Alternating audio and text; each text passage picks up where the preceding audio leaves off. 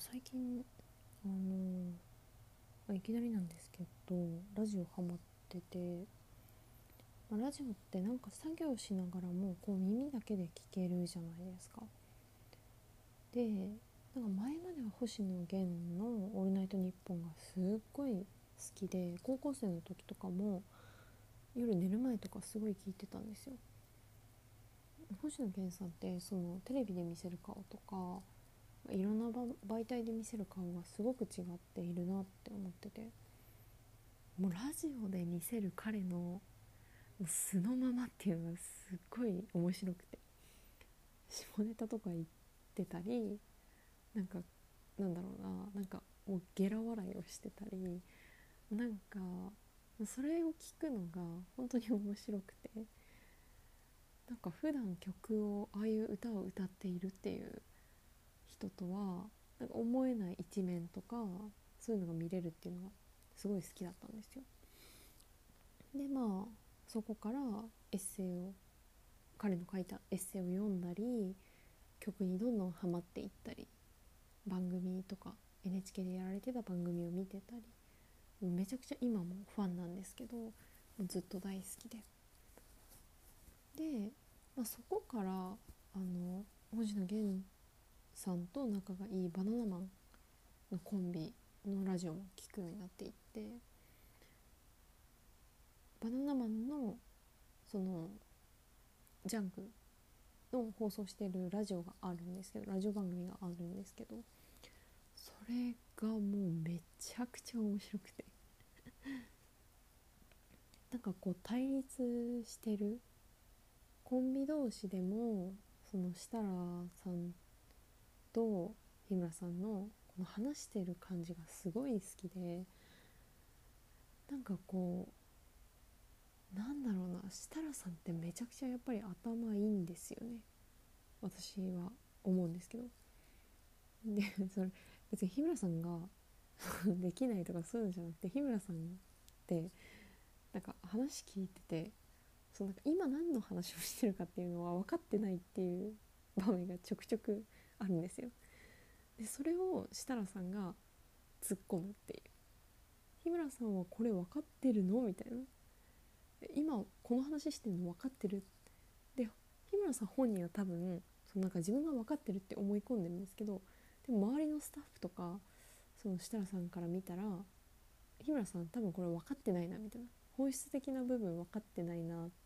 周りが何でこれに対して笑っこのネタで笑ってるかっていうのが日村さんと周りでずれてるっていうなんかこの感じがすごく面白くてハマってるんですよね。でやっぱり設楽さんの話し方とかそれに対する日村さんのこの掛け合いみたいなのがすごく面白くてなんか聞いてて勉強になるんですよ話してる中身はまあなんだろう最近こんなことがあってねとかなんかこれ話題になってるじゃないですかとか視聴者からのお便りみたいな、まあ、一般的なやつだけどでもなんか会話のやり取りキャッチボールを見ていてすごく勉強になるんですよねやっぱり。すごくおすすめです、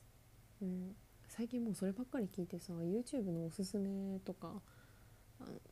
なんかラジオのおすすめラジオアプリのおすすめがそればっかりになっちゃってなんかいいね他におすすめのラジオあったら聞きたいな。なんかないっすかね。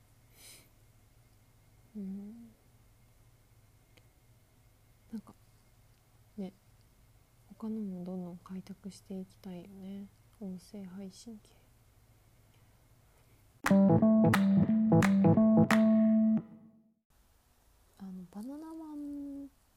星野源がまあ好きっていう話をしてるんですけどちょなんかお互いの交友関係みたいなのもすごくやっぱいいなって思ってて。なんか日村さんのその誕生日の時に毎回星野源さんがバースデーソングを送るっていう。この関係性もラジオ内でこうやり取りしてて見ててやっぱいいなって思うしそこから星野源のその曲が生まれるっていうのもやっぱファンとしてはめちゃくちゃ面白いなって思います。まあ、純粋にお互いがふざけ合ってこうなんかラジオなのにそのスタジオでしかわからない空気とかボケをかましてやっちゃうところみたいなのもすごく面白くてなんかこう2人もそうなんですけど自分の好きなこととか自分たちがやりたいもの番組を作るっていうのがすごいやっぱ面白いですね。うん、ぜひもうあったら聞いてほしいのがキングボンビーの回と これちょっと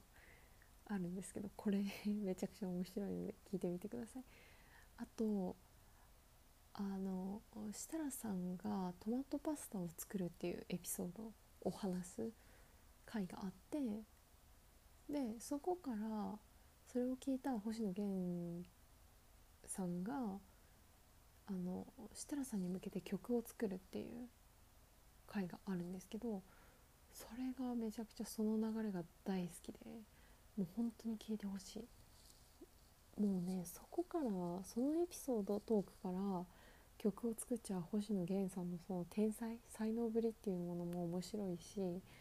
その曲自体もめちゃくちゃいい。で実際にアルバムに収録されてる曲なんですけどそれが本当にその2つの流れっていうのが本当に素晴らしいので是非聴いてみてください。また星野源さんの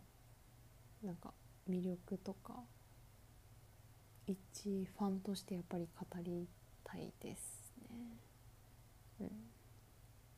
彼は本当に面白い。